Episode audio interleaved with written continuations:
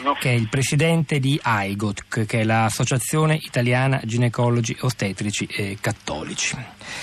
Innanzitutto un penso... giudizio sulla vicenda, sì, sulla vicenda del San no, Camillo. Io, io, penso, io penso che ci siano dei bias di informazione distorte, perché lei cita dei dati del 2012, mentre c'è uno studio che ha fatto il Ministero della Salute del 2015, dove non viene depotenziata... Dati Istat, te citavo.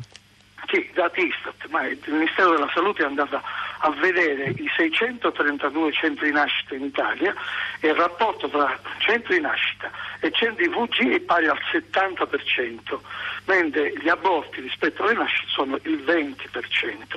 Quindi vediamo da questi numeri che non c'è assolutamente un depotenziamento della possibilità di fare interruzione di gravidanza, ma vi sono altri numeri che bisogna riflettere prima di lanciare messaggi. Centri IVG, lo dico per chiarezza, è un acronimo che vuol dire interruzione volontaria di gravidanza, cioè ciò di cui stiamo parlando. Sì, va, va chiarito, cerchiamo ha di essere più chiari ragione, possibile, dottore, grazie. Ha ragione, ha ragione.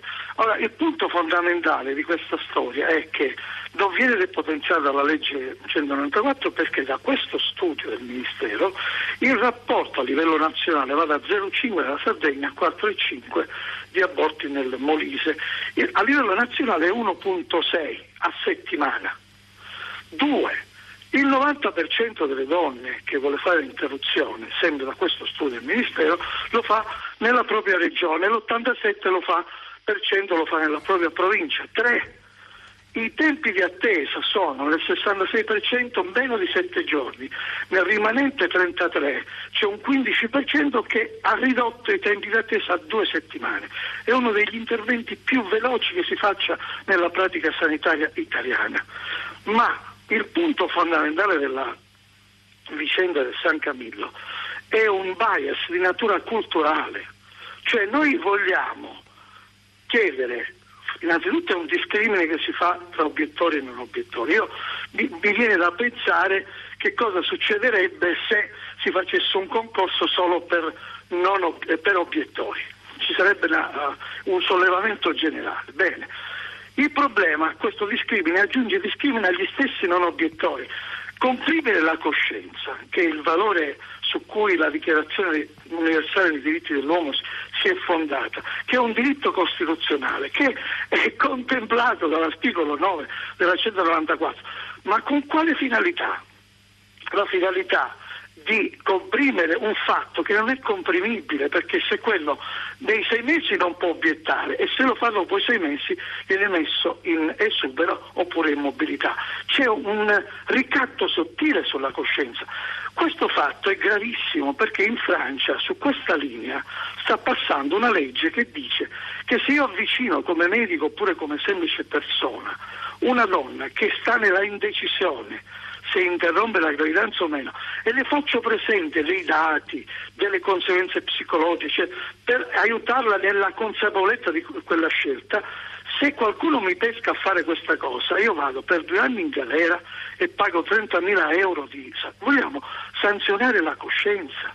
Cioè questo fatto è un fatto culturale grosso, tanto che, probabilmente attraverso una mediazione politica credo, si sta cercando di esportare questo modello cosiddetto molto efficace anche in altre regioni, ma non si guarda alla grande assenza di questa operazione. Uno, il termine di figlio o di bambino non viene mai nominato.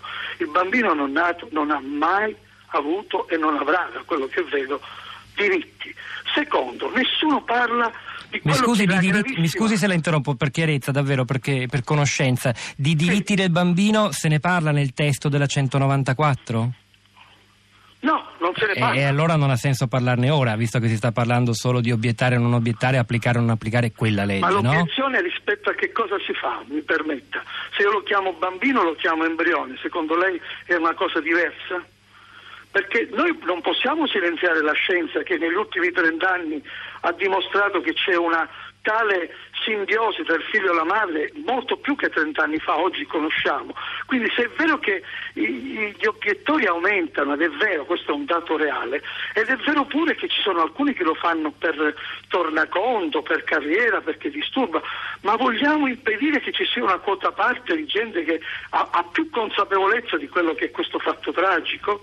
Che il bambino può essere medico della madre perché gli invia le staminali e vanno a guarire le malattie della madre, lo vogliamo silenziare?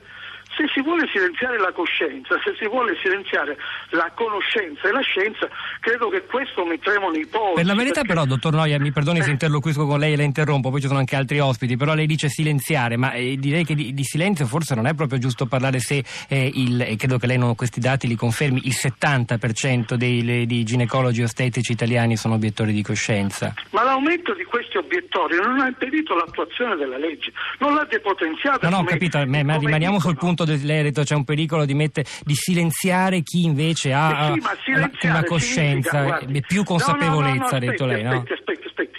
Silenziare voglio dire, quanta gente oggi, quando la donna va a fare la scelta di interruzione, la rende consapevole dei gravi danni di natura bipolare, psicologica, di cui la letteratura parla da 20 anni. Sono centinaia di lavori, non sono io che lo dico. Ecco perché silenziare la scienza. Quanti di noi fanno una, una pari opportunità di informazione su quello che, come viene un'interruzione e quali sono le conseguenze? Non c'è mai. Cioè, si disattende completamente la corretta informazione. Questo non perché voglio togliere un diritto alla donna, ma perché la donna quando fa quell'azione sia consapevole.